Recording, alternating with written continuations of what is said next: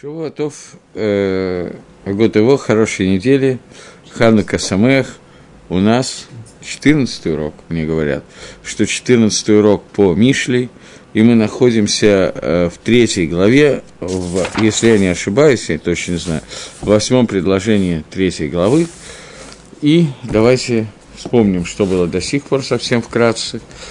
Э, на русском языке я зачитаю, чтобы мы просто вспомнили. «Сын мой, наставление моего не забывай, заповеди мои хранить сердце твое, потому что долголетие и годы жизни и мир прибавят заповеди тебе. Э, милость и истина должна не оставить тебя, оставь их навязанных на твоей шее и напиши на их скрижали твоего сердца, и будет перед тобой милость и, бла, и браха в глазах Всевышнего и людей. Э, надейся на Всевышнего всем твоим сердцем и не полагайся на свой разум. И мы обсуждали, что значит не полагайся на свой разум, полагайся на разум Торы. Во всех путях познай волю Всевышнего, он выпрямит стези твои, и это мы тоже обсудили. Не будь мудрецом в собственных глазах, бойся Всевышнего, удаляйся от зла. До сих пор мы дошли. Теперь продолжает э, Шлама Амелах и говорит, «Рафод ги лешарейхо, вышекуйла ацматыха». Э, лечением станет для тебя, для твоего тела Тора, и для твоих костей она станет э, освежением, будет приятной для твоих костей. Это говорит Шлама Мелах. Химальбим объясняет таким образом. Секунду. Вот.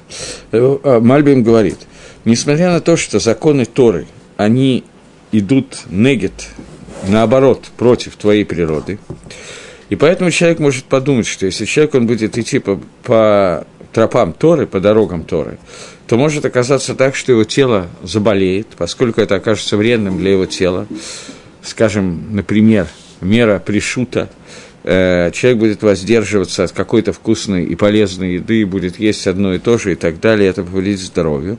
Этого ты не должен бояться, бояться потому что хокей хохма и мицва езгиру аль гарбема ахлот. Тора и э, мицвод, мудрость Всевышнего и мицвод, они предупреждают тебя о многих видах пищи и заповедуют тебя ли иткадешу ли фрош мимо тары Амазон, и заповедуют тебя, чтобы ты не ел чересчур много еды, и посредством этого оно наоборот, не так, как ты думаешь, что оно будет вредно для здоровья, ты будешь голодный, еще что-то, а наоборот, это ставит, станет э, лечением для твоего тела,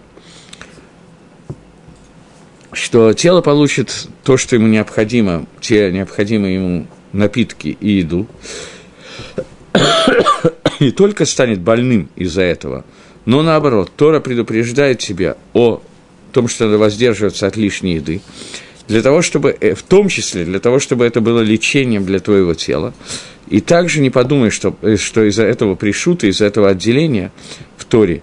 И отделения от онега, от удовольствия еды, и, например, не только еды, и всех других видов тавы, и тьябеш мох, мозг твой будет немножечко, мозг, который в костях, будет немножечко засохнет – Наоборот, это будет шуке, это будет освежителем для твоих костей, потому что законы Торы, законы мудрости, они поддерживают в том числе здоровье тела и здоровье костей, и они только улучшат их по своей природе, потому что в большинстве случаев излишества, они ослабляют тело человека, и если человек будет следовать указанием Всевышнего, то там будет следующее предложение говорить об этом, мы ее сейчас прочитаем. То есть Мальбин комментирует таким образом, что человеку может прийти в голову, что когда он, не знаю, как это сказать по-русски, э, истязает свое тело, не допускает его для хороший вкус, изнуряет. Свое тело и не достигает э, удовольствия от еды и от остальных удовольствий, которые посылает ему жизнь, потому что он идет медат пришут, о котором мы говорили в прошлый раз, воздержание от всяких различных вещей, которые от удовольствия этого мира, то это может повредить ему. Говорит Мальбим, что Шламу Амелах тебе говорит, что все наоборот. Излишество в еде, в питье и так далее, всех удовольствиях, которые есть в этом мире, они приводят к тому, что это вредит для здоровья, а нормальное количество и качество приводит к тому, что тело человека будет здорово, свеже, нормально, хорошо себя чувствует, человек будет и так далее. Дерри Гагав просто заодно некое доказательство этой идеи, которую проводит Мальбим, которую он учит из Шлома Амелаха, это то, что когда евреи вышли из Египта и питались 40 лет в пустыне омером, каждый из них получал ману в количестве омер лагал голод, никто не получал больше, никто не получал меньше, определенное количество, которое было достаточно для того, чтобы поддерживать человеческую жизнь, но недостаточно, чтобы человек жирел и чувствовал себя как три толстяка одновременно. Тем не менее, это шло на пользу человека, и тело человека было абсолютно здорово.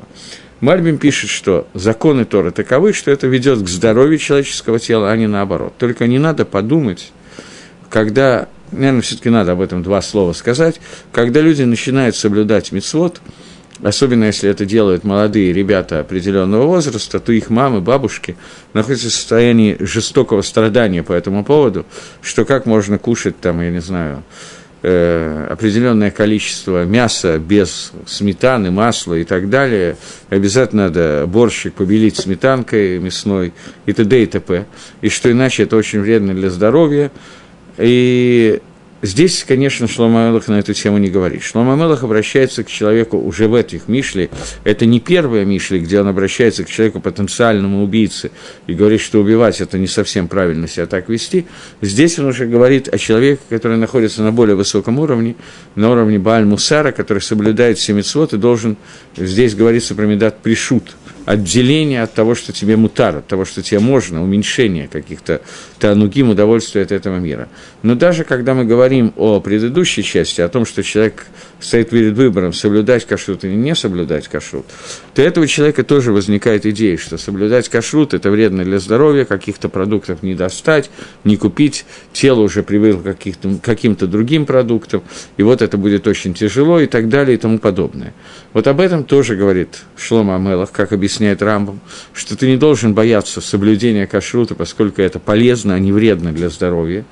Естественно, что на самом деле, за исключением одной шиты, которую приводит Ивен в комментарии на Тора, это единственная шита, единственная точка зрения на эту тему, которая говорит о том, что кашрут влияет на здоровье человеческого тела, основная задача кашрута, безусловно, это не сделать так, чтобы человеку было полезно питания. То есть Тора – это не книга о вкусной и здоровой пище. Я это каждый раз, когда есть возможность, подчеркиваю. Безусловно, речь идет о духовном влиянии на человека, а не о телесном влиянии. Но, тем не менее, говорит Шлома Амелых, так его объясняет Мальбим, что кашрут, соблюдение заповедей, мудрость Торы не может повлиять отрицательно на здоровье человека – а драба, наоборот, она будет влиять на это положительно. Но кроме того, что это положительное влияние на тело, которое является, безусловно, не основной частью ни кашрута, ни остальных аспектов Торы, кроме этого есть более важные аспекты. Поэтому здесь сказано о том, что не подумай, что несмотря на то, что я выиграю в духовном смысле, соблюдая заповеди Торы и следуя советам Шламу Амелаха, не подумай, что это повлияет на меня отрицательно в сторону моего здоровья, это неверно. Здоровью это тоже никак не может повредить. Но я еще раз подчеркиваю, не главное в еде и так далее, это здоровье в той диете, которую устанавливает Тора, диету оставлю в кавычках, кашрут и так далее. Продолжим дальше. В посоке Хет Гагро объясняет – Рафат Гила Шареха объясняет э, Гаон, что Шареха – это басар, это мясо. Это будет лечение для твоей плоти. То есть, когда человек сур-мира выполняет аспект сур-мира, удаляется от зла, а именно, о чем идет речь, это чува. Чува, которую ты сделаешь, она будет, рафуа, она будет лечением для твоего тела. Как сказано, вышав варафело, и человек вернется к раскаянию, и Всевышний э, вылечит его. То есть здесь Агропа говорит немножко другой аспект, не тот, который Мальбим. Мальбим говорит о том, что мудрость Торы и ту диету, в кавычках, которую Тора тебе устанавливает, и когда Тора говорит тебе устраниться от всяких таанугим этого мира и стараться жить скромно и воздерживаться от всех излишеств, которые могут быть во всех вопросах этого мира, то это не повредит себе, и это будет, наоборот, тебе рафуа для твоего тела. А Грожи говорит, что когда ты делаешь чу, когда ты возвращаешься от того, что ты попался в руки Ецаргары, и когда ты возвращаешься от этого, это вылечит не только твою душу, но и вылечит также твое тело. Окей. Вышикуйла осматеха, как мы перевели, что это будет э, освежением для твоих костей. Это Ират Шамаем, которая является митсвой асе – есть митсва, да, райса, митсва асе, митсва дела из Торы, бояться Всевышнего. Человек, который возвращается к Чуви и не делает авейру, то есть возвращается от возможности сделать авейру, ему это засчитывается, как будто бы он делает митсву. Есть гемора, который говорит, что человек, который сидит и не делает авейру, у него есть награда, как будто бы он сделал митсву, и он получает награду за митсву. И это сказано, об этом сказано, шикуй ласматеха, что это будет освежением твоих костей как говорит Гагро, то есть имеется в виду «Ацматеха ехлиц», то это вылечит твои кости. И написано, что секундочку, относительно мецвод лотасе сказано, что это будет лечением для твоего мяса, а относительно мецвод асе э, упоминается кости, а не мясо. Э, мясо и кости – это 248 органов и 365 жил – которые есть э, в человеческом теле. Кости – это иварим, это органы человеческого тела, а мясо, оно состоит из гидем, из жил, о которых идет речь. Поэтому басар называется, она, оно соответствует, мясо соответствует митцвот лота асе, а кости соответствуют митцвот асе, которые существуют. Таким образом, здесь сказано, что когда человек по Гагро, здесь сказано немножко не так, как по Мальбиму, речь идет в этом предложении о том, что мицвод асе будут являться лечением для твоего, э, для твоей плоти, для твоего мяса, для твоих гитин, извините, наоборот, мицвод лота асе будут излечивать твое тело, твое не кости, а наоборот, как это сказать, плоть, я не знаю, как по-русски сказать. Это, для этого существует мицвод асе, который вылечит твою плоть, а твои кости это 365 заповедей лотасе, они вылечат твои жилы. То есть, если Мальбим говорит о отсутствии таавы, что человек, который боится, что из-за того, что он заставляет себя, угнетает себя, заставляет себя меньше есть, меньше пить, меньше заниматься какими-то телесными удовольствиями, то это не повредит твоему телу, то э, Гагро говорит о том, что лечение для твоего тела будут мицвод асе и лота асе, мицвод лота асе для костей, мицвод асе, э, наоборот, да, мицвод лота асе для костей, мицвод асе для мяса. Это то, что так учит Гагро это предложение. Я просто на секундочку, так, Дери Гагав. Э, у меня был один знакомый, неважно сейчас, как его зовут, и чем он занимается, и где он, и так далее, но еще в городе Санкт-Петербурге, тогда еще в Ленинграде, 80-е годы, когда мы начинали соблюдать мицвод, понятно, что разные люди по-разному бросаются в сторону соблюдения мицвод, некоторые очень аккуратно, постепенно, некоторые очень серьезно.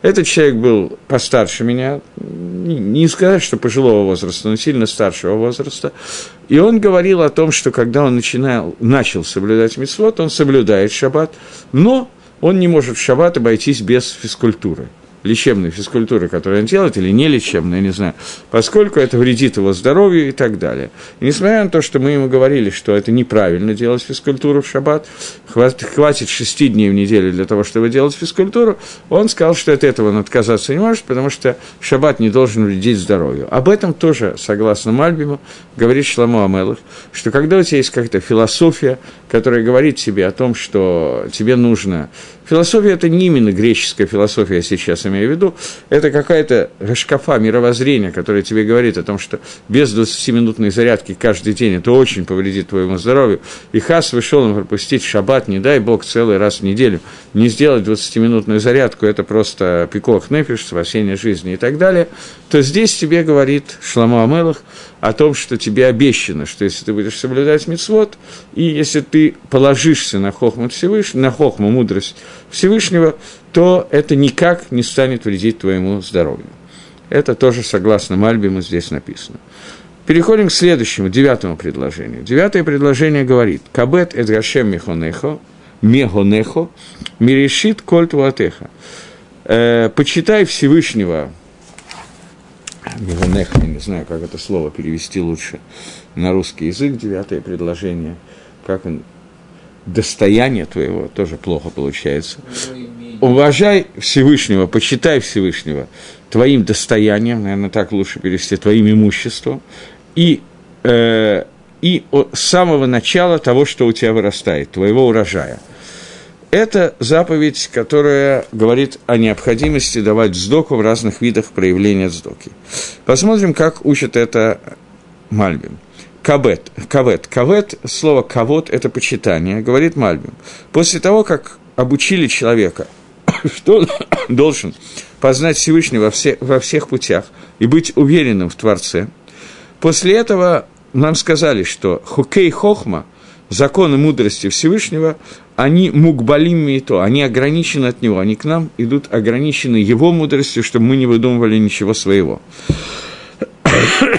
это будет полезно для здоровья, будет длительное излечение, и после этого добавляет и говорит, что во всех иняним, абсолютно во всех вопросах, которые существуют в этом мире, в том числе э, э, басифат кининим, э, в том, когда ты покупаешь, приобретаешь какие-то вещи, то ты должен относиться ко Всевышнему, как будто он дает все, и все исходит от него. Поэтому нужно – чтобы всем своим достоянием от самого начала твоего рожая ты должен относиться к нему как то, что это исходит от него. Мальбим больше ничего не пишет, а Гагро здесь дает немножко более длинный Магала, хотя он пишет это коротко, но тем не менее. Он говорит, что в связи с достоянием человека человек должен сделать две вещи. Первое – сдока, и второе – трумота маасрот. Чем отличается сдока от трумота масрот? Сдака – это деньги, которые есть у человека, это достояние, которое у него есть, и он должен из него отделить сдоку Всевышнему деньги. Трумот и масрот – это урожай, который у него вырастает. И вот сказано, что кабет Гашем Игунеха – это митсвот сдока, это мамон, деньги – это сдока, а решит твуатха – начало твоей тву – это трумот и масрот, который происходит только из тву, только из урожая. И мы уже сказали, что Михабдо Ханена Вион, человек, который уважает, оказывает уважение Всевышнему, он делает добро бедняку. Это пишет Агро в основном издании. У меня здесь есть первое издание Агро, которое он потом отредактировал, и здесь есть небольшая добавка, которую я хочу зачитать. Он пишет – Кох начина человека, суть того, что человек дает, делится на две части. Первое, то, что он обязан им исторы дать, это трумот и васрот. И второе, дздока, который он дает беднякам. Несмотря на то, что дздока – это тоже заповедь Мида но в дздоке нет такого, конкрет, такой конкретизации, как по отношению к трумоту и асроту. Дздока дается от всего, что есть у него, трумот и асрот – это именно относится к урожаю. Теперь попытаемся проанализировать этот момент. Я однажды, может, даже не однажды, говорил э, на уроках Талдота Шурин на сайте эти вещи, но поскольку они здесь касаются того, о чем мы сейчас говорим, мне придется повторить. Когда в Торе, в Паршатке того, рассказывается о заповеди Бекурим, то эта заповедь рассказывается сразу после того, как написано «ки того», когда вы войдете в Эрицесроль, Паршат Китова начинается с того, что вы должны уничтожить всех амаликитян. И сразу после рассказа о войне с Амалеком, после того, как вы уничтожите всех амаликитян, идет рассказ о заповеди Бекурим. Что такое заповедь Бекурим? У человека есть плодовые деревья, на которых вырастают первые плоды, которые вырастают на них. Эти плоды называются решит. Тот решит – начаток, который, у нас здесь сказано, решит кольт ватха, начало всей твоей твоя, всего твоего урожая. И вот, когда вырастают эти первые плоды, человек должен, еще они не созрели, он должен их пометить каким-то образом, ниточку навязать, чтобы знать, какие плоды были первые, которые выросли на деревьях. И после того, как деревья уже дадут нормальный урожай, эти плоды в небольшом количестве, неважно сейчас какое процентном соотношении, Тора не дает размера в процентном соотношении, сколько это должно быть, их укладывали в какие-то очень красивые корзины, несли в Иерусалим – можно было вести на гужевом транспорте в Иерусалим, в том числе на грузовиках и самолетах, но после того, как они прилетали в Иерусалим, должен было пешком в специальных корзинках, украшенных золотом, коронами и так далее, внести их обязательно пешком на храмовую гору, зайти на храмовую гору, поднести их к жертвеннику, к Мизбеху, вместе с Кагеном дотронуться до одного из углов Мизбеха, жертвенника, после чего эти плоды передавались Кагену, и эта заповедь называлась заповедь Бикурим. Все люди Иерушалайма, когда видели, что несут бикурим, должны были прекратить свою работу, поприветствовать людей, которые вносят бикурим, оказать им какую-то почесть и так далее. Это заповедь, которая называется Ришит Бикурейха, начало, начаток твоих бикурим, которые должны привести в Эрицесрой э, жителей Эрицесроль со своего урожая в храм. И здесь у нас сказано, что ты должен отделить от своего достояния сдоку и решит коль тва. Тва – это уже урожай не тот, из которого приносится бакурим, поэтому здесь начинается с трумотом асрот, это урожай пшеницы, ячменя, зерна, зерновых культур. Но, тем не менее, эти заповеди очень похожие, поэтому несколько слов о них надо сказать.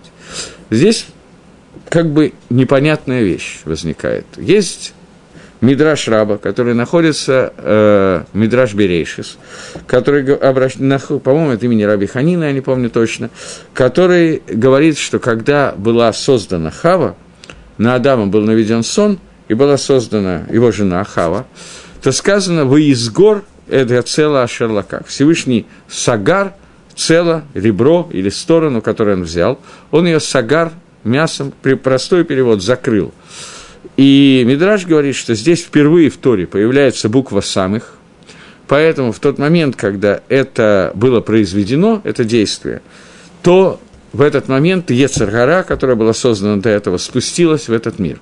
В момент, когда была отделена Хава от Адама, в этот момент в мир спускается эта Ецаргара, потому что здесь написано, митсва, написана буква самих.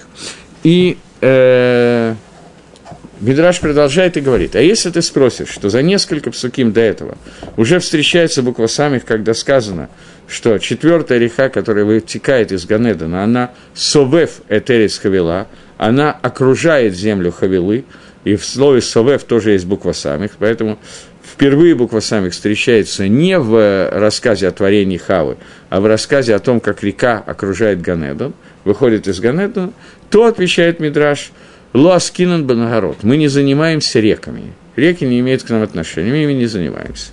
Ответ совершенно непонятный. И буква самих, почему с момента появления буквы самих появляется Яцергара в мире, потому что буква самих и буква мем – это две буквы, которые образуют имя Сотана, имя Ецергары, имя ангела Исава. И буква самих, с него начинается это имя, поэтому здесь оно обсуждается. Теперь надо понять, какая связь именно буквы «самых» с этим именем Исава. «Самих» я думаю, что вы знаете, что это пишется как русская буква «О», как круг, окружность, кружок. И поэтому в момент, когда появляется этот круг, в этот момент появляется Яцергара. Я уже рассказывал вам немножечко на эту тему, но тем не менее, поскольку сейчас у нас, кроме всего прочего, первый день Хануки, поэтому я хочу заострить внимание, это связано с Ханукой. Весь конфликт между греками и евреями состоял в том, что греки считали этот мир завершенным, совершенным, цельным, законченным. И считали, что в этом мире ничего не должно быть доделано, и мир полностью гармоничен, это красота человеческого тела, красота умения анализа человеческого мозга, философия, э, скульптура, живопись, Олимпийские игры, философия и так далее – все, что делали, все, что имели в виду греки, это совершенность и завершенность этого мира. Поэтому их основной конфликт с народом Израиля, я сейчас не буду давать урок про Хануку, но их основной конфликт с народом Израиля заключался в том, что мы считаем, что этот мир не цельный, не завершенный, недоделанный, не законченный, это раз.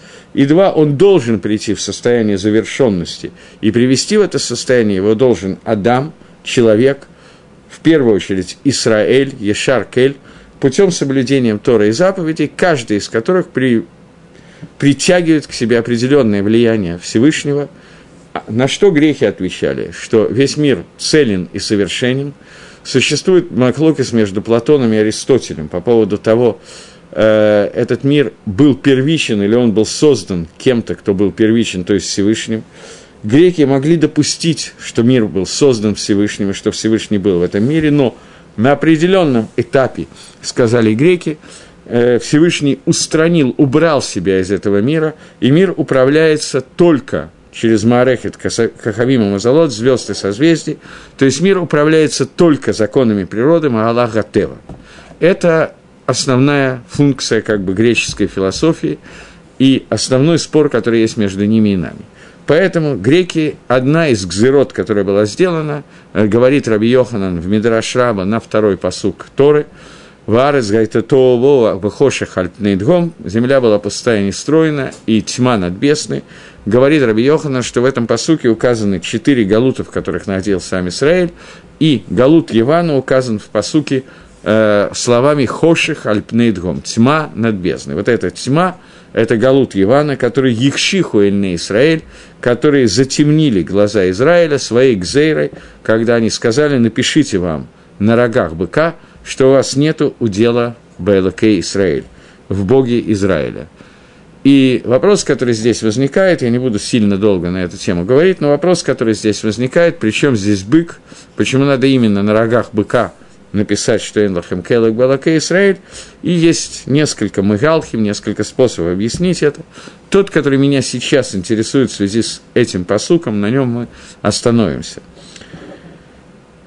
Греки сказали, что они согласны с философией еврея, который говорит – о том, что действительно мир создан для того, чтобы путем исполнения заповедей появился народ Израиль, который должен привести Всевышнего, соединить этот мир со Всевышним и привести этот мир к способу контакта, который называется Исраэль Ешаркель, прямое соединение Всевышнего с нами. Но после того, как вы, евреи, получив, гору на горе, э, получив Тору на горе Синай, всего через 39 дней после этого сделали золотого тельца, сразу после этого вы утратили свой дел в будущем, э, не в будущем мире, в будущем мире они считают, что его теперь не будет, вы утратили эту связь со Всевышним, и поскольку этой связи теперь вообще нету, то Всевышний изменил свои замыслы, и теперь мир будет существовать вечно вот в том виде, в котором мы видим, по законам природы, и это есть теперь современный, нормальный человеческий мир, и другого никогда не будет. Отсутствует Аламова, не только у вас не будет Аламова, ни у кого не будет. Просто Всевышний превратил Аламаба, спустил его на уровень Аламаза. Попытаемся объяснить, что это значит. Прежде всего,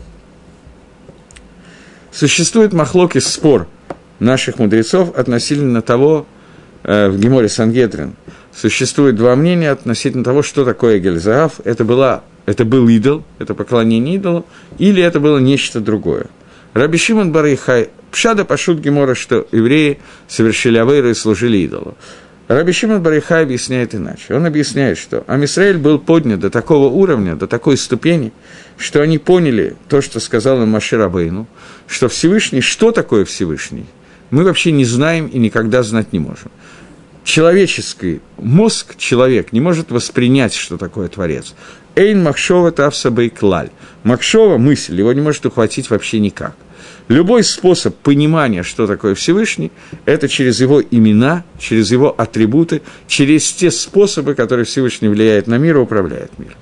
Этих способов есть энное количество, но они всегда будут разделены на три общих на два самых больших пути. Это атрибут хесед и атрибут дин, плюс и минус. Атрибут бесконечного добра и атрибут строгого суда. 26 поколений от творения мира и до дарования Торы у нас не было мицвод, и, соответственно, не был, невозможно было ввести в мир нормальный магалах, нормальный путь управления, который называется схар награды и наказания. Поэтому мир управлялся только атрибутом Хеседа. Понятно, что когда я говорю «только», это почти «только», поскольку мы видим, что были наказания в мире, были большие награды, меньшие награды, но тем не менее – стандартный мир жил, само существование мира было опосредовано не мерой суда Всевышнего, а мерой бесконечного добра Всевышнего. Это было сделано в каком-то степени ради будущего, ради того, что в будущем евреи получили Тору. И вот евреи получают Тору на горе Синай, и с этого мгновения мы переходим из состояния Эйна Митсувеваса состояние Митсувевасы.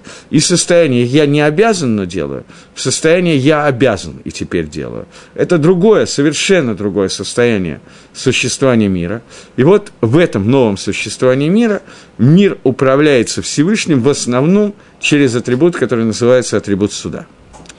Когда Ихескель описывает управление Всевышним миром, описывает это в главе, которая называется Маасе Меркава, и этим, этими словами называется часть кабалы, которые учатся именно отсюда, о том, как Всевышний контактирует с миром, это называется Маасе Меркава, деяние колесницы, я не знаю.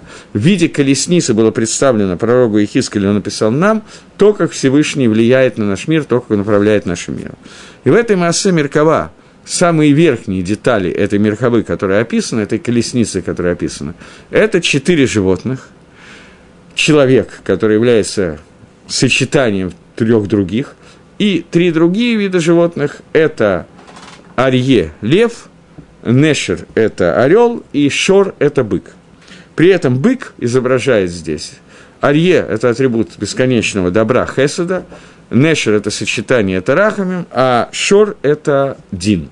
Поскольку все 40 лет путешествия евреев в пустыне, они ощущали влияние Всевышнего именно через меру суда, поэтому в тот момент, когда Маширабейну, каким показалось, умер на горе Синай, то им понадобилось каким-то образом контактировать со Всевышним напрямую, минуя Маширабейну, Поэтому они обратились к Аарону, чтобы Аарон сделал им возможность, создал им такую возможность, чтобы они обращались ко Всевышнему через тот атрибут, который управлял ими все время путешествия по пустыне, во время, начиная с дарования Торы.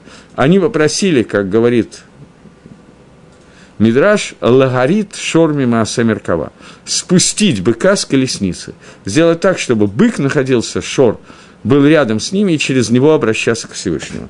И это Маасе Эгель, который они Ткавну сделать, и это Эгель Азаав, который они хотели сделать. И Раби Шимон Барихай считает, что поскольку они обращались ко Всевышнему через тот атрибут, который им открылся, то это не называется Авойда Зойра, хотя они, безусловно, сделали неправильно.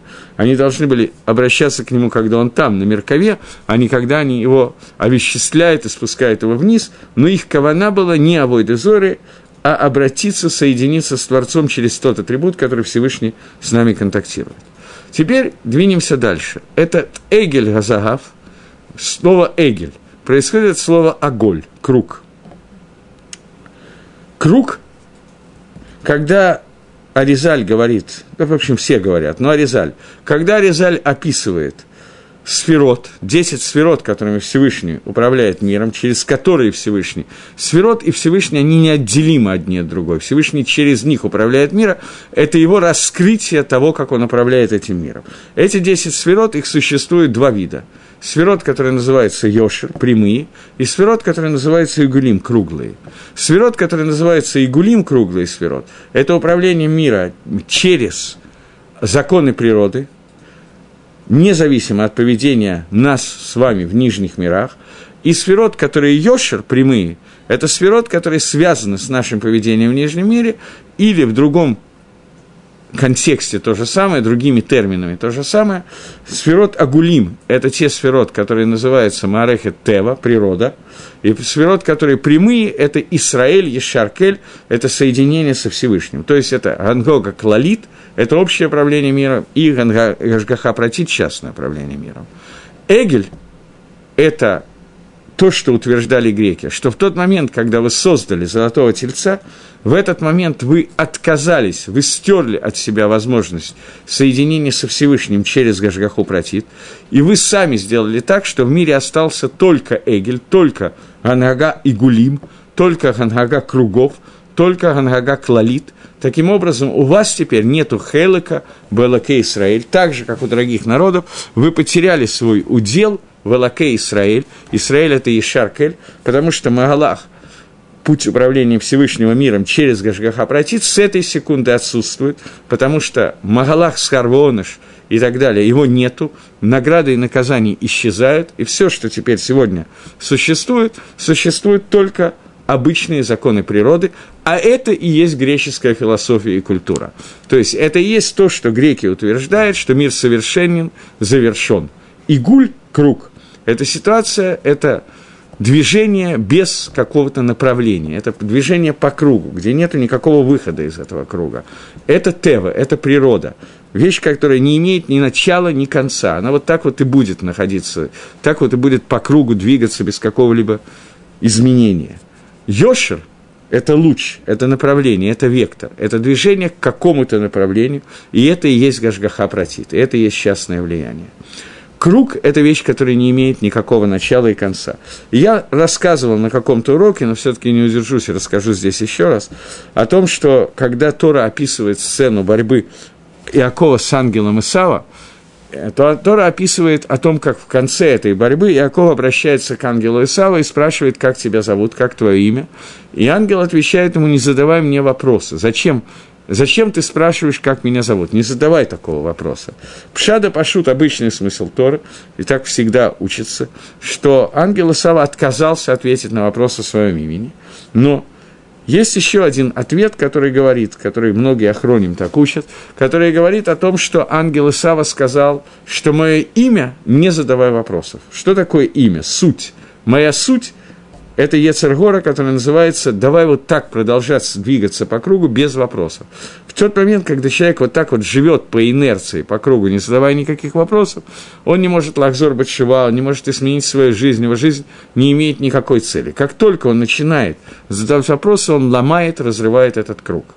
Говорит Мидраш, что митсва Бикурим, с которой я начал, это митсва, которая призвана для того, чтобы разрушить вот этот круг нашей жизни. Круг, когда я кидаю семечко в землю, из семечка вырастает дерево, из него плод, плод скушивает, кушается, а семечко опять бросается в землю, и так вот по кругу все идет, как круговорот воды природы, который мы учили когда-то на уроках природоведения, не знаю, как сейчас это учится. Совершенно такой бессмысленный процесс, в котором нет места ни для чего, все вот так вот обозначено, все так будет продолжаться вечно, бессмысленно и так далее. И вот здесь приходит Митсу Бекурим, который называется решит, и здесь Шламу Амелик употребляет то же самое слово. Решит по отношению к Трумы и ко всей Твуе, которая есть, есть решит. Ты начаток этого, начало, ты должен отделить Всевышнего. В этот момент эта Митсва разрывает вот этот вот круг – замкнутости, бесполезности, и вдруг устремляет, вместо того, чтобы двигаться по кругу, делает вектор направления в сторону Митсвы. И она разрывает этого Рагу Клалит и превращает в Ишгаху Протит в частное влияние Всевышнего на этот мир в соответствии с нашими заповедями, начиная с заповеди Бекурим Трума и кончая любой другой заповеди на телат едаем с утра или на телат едаем перед едой хлеба, любой заповеди, которую мы делаем, когда этой заповеди мы разрываем вот эти эти вот круги. И это то, что здесь сказано. У нас есть урожай, и у нас есть деньги. Деньги урожай – это самое материальное, самое приземленное из того, что есть в этом мире. И говорит Шламу Амелах, что вот эта материальность, твое достояние, твой урожай, все, что есть в этом мире, ты должен отделить, разорвать этот материальный круг материальности и посвятить его Всевышнему. И эти две вещи, две, две кох натяны, которые есть, натянат сдоки и натянат румот и масрот. Обе они разрывают, они в общем включают в себя весь материальный мир и разрывают его. После того, как человек работал, вкалывал, что-то делал для того, чтобы приобрести какие-то вещи материального мира, он показывает, что эта материальность является только средством для достижения духовности. Это разбивает всю греческую философию, которая говорит о том, что после того, как вы сделали золотого тельца, вы сделали из связи со Всевышним, с Шором, который на Меркава, вы сделали из загава, из золота, из денег, вы сделали Эгеля, вы сделали вот этот материальный замкнутый круг. И теперь все управление мира идет только по этим кругам, которые не имеют никакого смысла, и мы говорим, что это не так.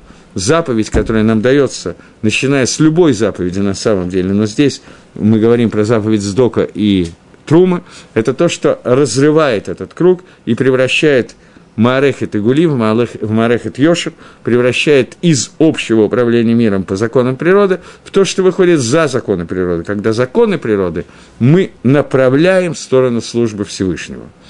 И это на самом деле, этот посук, это посук, который объясняет конфликт между греками и евреями, весь конфликт Хануки, зажигание свечей Хануки, которые мы делаем сегодня, когда вся Тева вся природа обращается на службу Всевышнему, и мы находим возможность переделать Теву в Йошер, в Рожгаху Протит. Это суть Хануки, но поскольку уроки про Хануки я давал, я не хочу на ней останавливаться, но здесь просто об этом шла речь, а сегодня Ханука, поэтому я не мог от этого удержаться. Следующий посук, посук номер 10, говорит – Ваемалу асамей хасава, ватироши кавеха и фрацу. Э, наполнится, я не знаю, на русском языке это еще хуже живут, э, твои, наверное, склада твои, э, житница, я не знаю слово житница, тут так и переведено, но я такого слова не знаю, думаю, что не только я. Наполнятся склады твои, э, э, ну пусть будет сакрома, пусть сакрома твои наполнятся сытостью, вытироши кавеха и фрацу, э, секунду, и тирош – это вино, и вино, которое будет, молодое вино Сикува, будет э, переливаться, будет очень много его. Пусть, короче, оно льется из твоих давилин, я не знаю, как это сказать. По-русски все эти слова совершенно хлещет. Пусть будет так. Окей. Говорит Агро. Пируш. Имеется в виду, наполнится твои, твои склада зерном.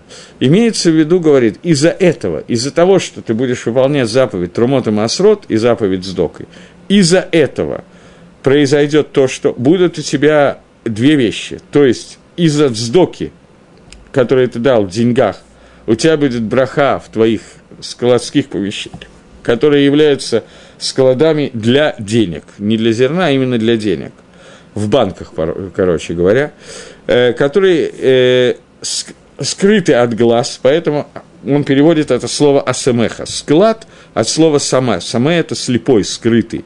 То, что скрыто от глаз – на банковском счету будет много денег, это скрыто от посторонних глаз. Э, и поэтому сказано слово «сова». «Сова» – это сытость, они будут насыщены. То есть их будет достаточно, гарбе, много, достаточно для насыщения. И это награда за заповедь Зоха. А награда за отделение Трумота Масрот будет то, что у тебя будет много молодого вина и так далее. То есть, что у тебя будет броха в твоих помещениях э, давильных, вот это называется э, объясняет комментарий на Гагрош, что этот пируш взят, он пируш Мишулав, состоящий из двух пирушев.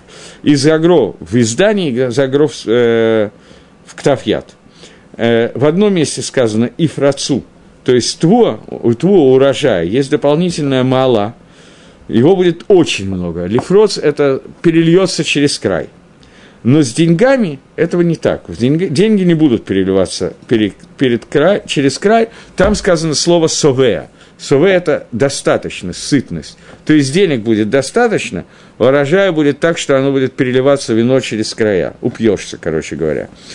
Э, имеется в виду, что если у тебя есть излишество больше, чем нужно, очень много урожая, то это тебе не повредит.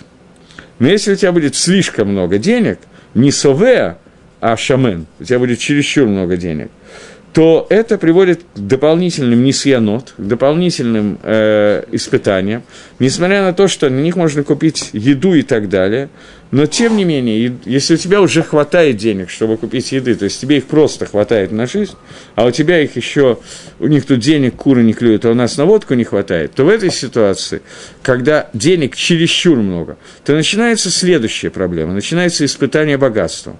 Поэтому, как браха, который говорит Шлама Амелах, он говорит, что если ты будешь слушать эти мецвоты, о которых мы только что говорили, и мудрость Всевышнего станет твоей мудростью, и ты не будешь опираться на свою мудрость, а будешь идти по мудрости Гашема раз, раз. И два, если ты будешь от всего материального мира, который у тебя есть, давать сдоку из денег и трумот масрот из урожая, то тебе обещано за трумот масрот у тебя будет достаточно много, больше, чем необходимо, у тебя будет урожая, но денег у тебя будет столько, сколько тебе необходимо, а не безумно много. Не будет переливаться через край. Урожай будет через край, а деньги не будут через край. Для того, чтобы ты не попал в новые испытания, испытания богатства. Здесь написана еще одна вещь, которая достаточно скользкая. Лемайса на эту тему есть Гемора, Агро не выдумал ее, это сказано, это сказано в Геморе в нескольких местах. Гемора, которая говорит, что в принципе мы знаем, что награда за заповедь, она не находится в этом мире. Награда за любую заповедь находится в мире грядущем. При этом Всевышний сказал нам, наши хахами, во всяком случае, говорят об этом в Геморрот, о том, что за заповедь сдоку – тебе положено материальное благосостояние, это награда в этом мире, не в мире грядущем, что достаточно как бы непонятно и странно. И они говорят больше, они говорят, что отдели десятину таасер, гдейли и ташер, отдели десятину, чтобы разбогатеть. и обещают, что за то, что человек будет внимательно отделять Маасер, за это он получит богатство. И говорят о том, что это одна из немногих мецвод, которые можно испытывать Всевышнего. Что значит испытывать Всевышнего? Человек может проверить, будет ли у него богатство за то, что он отделит Маасер. Понятно, что это не за один раз, и не знаю, будет ли сразу же после этого, но человеку обещано, что за исполнение, за Акпаду в этой заповеди ему положено богатство. Что такое богатство? Агро написал здесь, что это не имеется в виду, что будет чересчур много, но имеется в виду, что настолько, что человеку будет хватать, но не вводить его в соблазн с точки зрения денег. Но, тем не менее, это одна из немногих заповедей, которые Тора разрешает, Хазаль нам разрешают испытывать Всевышнего и сказать, что я хочу проверить, я буду отделять и проверять, разбогатея на этом или нет. Мне все равно кажется, что не надо проверять, но тем не менее Гемора это разрешает. И здесь Агро пишет, что на этом, этому есть асмахта, э, какой-то намек – в книге Мишли, который говорит, что за то, что ты будешь это делать, у тебя из-за этого у тебя появится много урожая и бессова денег. Это довольно интересный момент. Окей. Здесь как бы есть такая пауза. Начиная с этого момента начинается новый под иньян, под пункт. Начиная с одиннадцатого предложения. Мусар Гашем Бни Альтимас – Вальти козбета хахахо. Мусар, который дает себе Всевышний, сын мой, не будет тебе неприятен, и не э, такос, и не пренебрегай, пренебрегай его тахахой. Тахаха – это упрек. Говорит Мальбим, секундочку, нет, начнем наоборот. Начнем с Агро. Говорит Гаон Мивильна, мусар, мусар Всевышнего. Что такое мусар Всевышнего? Это Исурим, это несчастье. Мусар, в принципе, это, который посылает себе Всевышний, это испытание несчастьями, болью, горечью и так далее. Пусть он будет, не будет для тебя пренебрегаем, не, не, сделай, не, не сделай так, что он для тебя противен. Но прими его, Багава, прими его с любовью к Творцу, Убахиба и с любовью. Э, Валь такуц тахаха. И не сделай так, чтобы тахаха, упрек Всевышнего, был для тебя тоже неприятно. Тахаха – это дебур, это слова. То есть, не сделай так, что когда тебя кто-то, Махех Бадварим, говорит, что у тебя есть такая-то, такая-то ошибка, не пренебрегай его упреками. Это во-первых. И во-вторых, относись к любовью с Исурим, который к тебе приходит. Так объясняет Гаон. Мальбим здесь немножечко более обширен. И Мальбим, мне кажется, здесь немножко добавляет пару накудот. Давайте посмотрим. Говорит Мальбим, что такое мусар Гашем, которым тебе не надо пренебрегать? Коль маком шибау мусар ватахаха эцель адам и я мусар алидей гихреаху алидей сурим. Каждый раз, когда мусар приводит, э, люди приводят мусар, то он идет через заставление, через когда тебя заставляют или когда на тебя посылают Исурим. То есть человек получает мусар в виде того, что он вынужден это делать, или в виде Исурим несчастья, которые на него приходят. Тахаха – это не мусар, это упрек. Она приходит э, другим способом. Это бирур, это объяснение.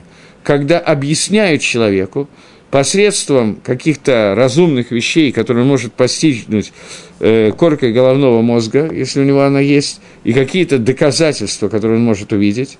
Поэтому мусар использует Шломамелах слово «немас», противный, надоедающий, потому что обычно человеку не нравится Исурим.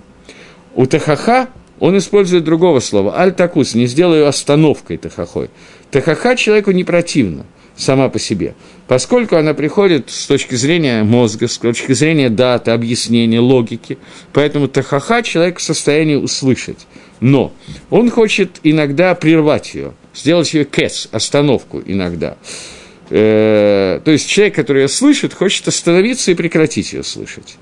Почему это происходит, достаточно понятно, потому что меня хотят убедить, что я плохо себя веду, и что мне надо изменить свое поведение, а понятно, что я самый праведный человек, поэтому как только я слышу какие-то деврей там, логичные объяснения, почему мне надо что-то изменить, то мне кажется, хочется сказать человеку, который со мной разговаривает, заткнись, пожалуйста, и обычно в таком стандартном варианте и посмотри на себя в зеркало, а ты кто такой? Примерно так. Но здесь есть логика, она мне не, не, не противна, она мне не, не масс. Это не несчастье, которое на меня приходит. Я могу ее усвоить и так далее, просто очень не хочется. У Всевышнего мы находим иногда, что и ТХХ, и Мусар приходят Аль-Еде и Сурим посредством несчастья. И тогда получается, что Мусар приходят те Исурим, которые приводят Всевышний, а для того, чтобы... То есть что сейчас Кашем Альбиму? Что когда мы говорим о Тахахе Всевышнего и Мусаре Всевышнего, э, слегка не Всевышнего, а человека, то Тахаха Всевышнего – это логика, Мусар – это всегда Исурим. Но когда мы говорим про Всевышнего, Всевышний может лахир, тоже не с точки зрения логики, а с точки зрения тех же несчастий. Тогда не видно никакой разницы между мусаром, который дает мне Всевышний, и тахахой, который он мне дает. И поэтому нужно разделить, когда отцов Всевышнего, что такое мусар Всевышнего и что такое тахаха Всевышнего. Это не как у людей. Поэтому он говорит, что, э, секундочку, мусар приходит, это Исурим, который приводит на человека Хашем, для того, чтобы исправить тот грех, который он уже сделал, и устранился от те, и убрать те аванот, те грехи, которые были у него раньше – и для того, чтобы Лашив его Альдери готов и вернуть человека к чуве, к хорошему пути, чтобы он в будущем пришел к хорошему пути. И это подобно Исурим Шель Агава. То есть это называется Исурим Шель Агава, которые сказали, сказали наши мудрецы, что каждого, который Кодыш Бруху любит, он посылает ему испытывает его этими Исурим Миагава, это Исурим из-за любви Всевышнего. Для того, чтобы человек исправил те аверот, которые у него были раньше, и вернулся к правильному пути, стал праведником и так далее. Эти Исурим надо ли Кабель Багава, най этих Исурим, то есть условия для того, чтобы эти Исурим были Исурим Миагава, и чтобы этот шува был от шува шлейма, что надо их принять с любовью ко Всевышнему, поблагодарить Всевышнего за то, что их послал, и помолиться, чтобы больше их не было. Человек не должен просить на себя Исурим. За исключением человека уровня Раби Лозера Бараби Шимана, сына Раби Шиман Барайхая, который просил, чтобы Всевышний посылал ему Исурим Миагава каждую ночь, и просил, чтобы днем они уходили, чтобы ему это не мешало учить Торы, покрывался какими-то кожными нарывами, всю ночь мучился от боли и так далее, к утру они проходили, он садился учиться. Но нормальный человек, кроме Раби Лозера Раби Шимона, э, так мне кажется, по ряду причин не находится на том уровне, на котором был Раби Лозер, поэтому ему не обязательно просить Иссурим. Ему надо, и мы каждый раз просим Всевышнему, чтобы Иссурим у нас не было. Раби Йохан сказал Лохем Волоскарам. Но в тот момент не они, не награда за них. Но в тот момент, когда Всевышний да посылает нам Иссурим, то мы должны принять их Багава, выучить из них мусар, сделать шуву и так далее. Выисима либо в драко. И приведять к себе на сердце, улучшить свое поведение, свои пути. Тахаха Всевышнего – это Исурим, который на менее, в таком серьезном уровне, это Исурим Ми-Ира, от боязни Всевышнего. Это Исурим, которые тоже могут помочь сделать шоу, но это уровень этих Исурим намного меньше. Таким образом, Шламамалах призывает нас к тому, что человек должен – жить мудростью Торы, а не своей мудростью. Я вкратце повторяю просто. После этого он говорит о том, что нужно понимать, что Тора типа того, что Лагабдиль, конечно, что старшина плохого не посоветует. Тора не посоветует никакой вещи, которая повредит твоему здоровью, тебе не надо заботиться о здоровье своего тела, если ты живешь Тора. Это не означает, что не надо заботиться. Вода, что нужно заботиться о здоровье, но это не должно, ты не должен сомневаться в мудрости Торы, что она может повредить здоровье, наоборот, она ему поможет. После этого тебе надо уважать Всевышнего твоим достоянием, то есть трумой масрот с урожая – и цдокой с э, денежных обеспечений, которые у тебя есть. Следующее. Тебе за это обещается, за цдоку и за труму, тебе обещается, что твои эти самые, э, ну, банковский счет твой будет удачлив и так далее, там будет достаточно денег для того, что нужно. И что у тебя будет достаточно много, будет переливаться через край вино и урожай – После этого, закончив эту идею, он продолжает и говорит, что при этом тебе надо понять, что кроме того, что тебе будет все так хорошо и полезно для здоровья и так далее, при этом может быть очень плохо одновременно. Здоровье будет хорошо, все хорошо, но при этом будет и сурим. Какие сурим? Это мусар, который исходит от Всевышнего. Мусар – это всегда Исурим. Тахаха от человека – это не Исурим, но от Всевышнего – это тоже Исурим, говорит Мальби. Поэтому ты должен принять и мусар, и тахаха по э, Гагро, тахаха, который посылает тебе Всевышний.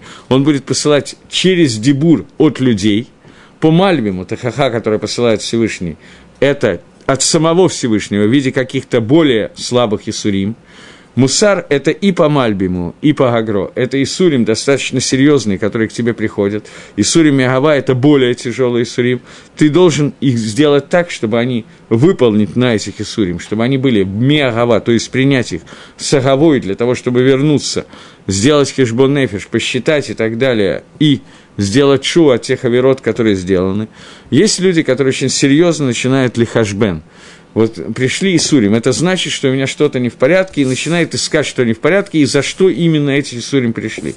Я не убежден, что это надо делать. Мне кажется, что кавана этого посука, что человек должен принять Баава, посмотреть, какие недостатки у него есть, и начать их улучшать, убирать эти недостатки, а не делать хешбон, что за этот недостаток не может быть, что эти Исурим пришли. Это за какой-то другой и искать, какой именно.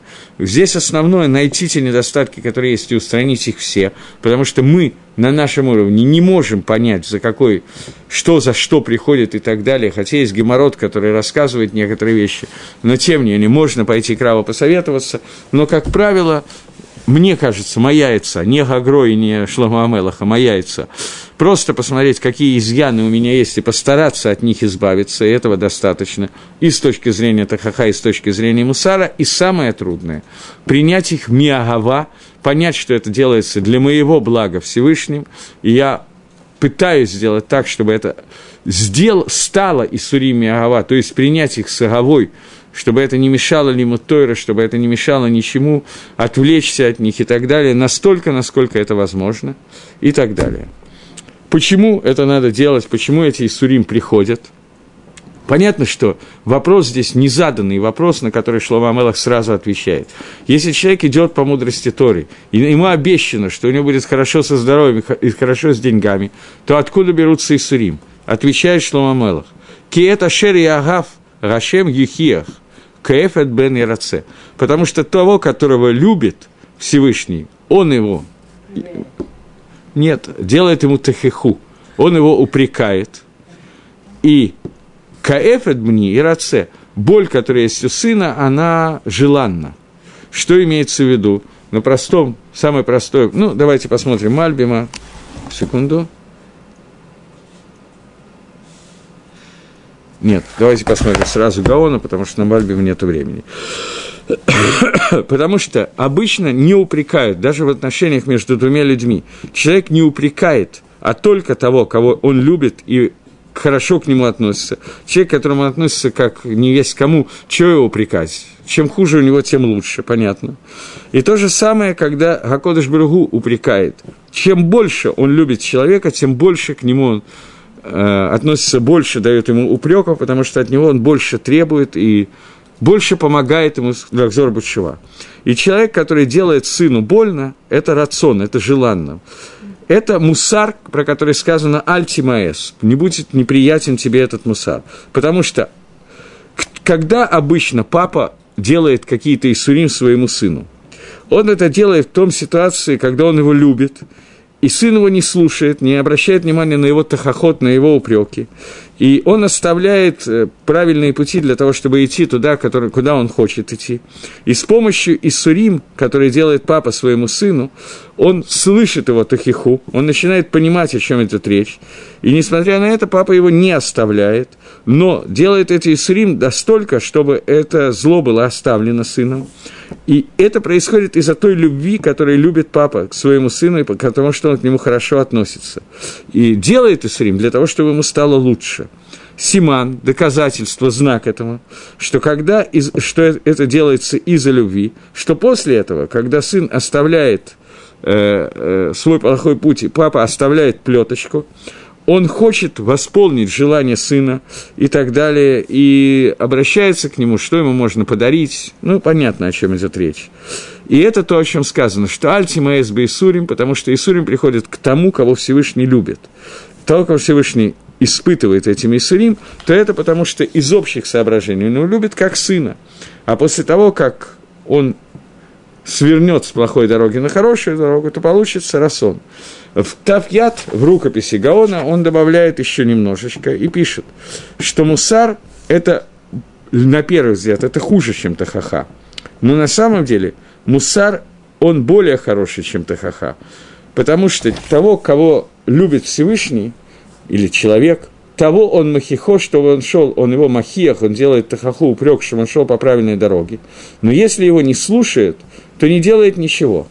Но отец, который любит сына значительно больше, он делает не только тахаху, он делает и мусар тоже, потому что его сын волнует больше, чем какие-то другие люди. Поэтому у Всевышнего то же самое. Всевышний относится к тем, кому он посылает мусар, он относится с любовью, и поэтому, поскольку может возникнуть стира, что вот тебе сказано противоречие, ты должен жить мудростью Торы, ты должен давать сдоку и так далее. И после этого тебе будет хорошо и со здоровьем, и с деньгами и так далее. И вдруг ты видишь, что у человека есть Исурим, они приходят именно как знак любви Всевышнего.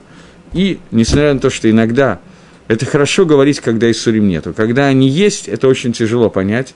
Тем не менее, мы должны это увидеть, и этим кончает Шлоамелах этот посук.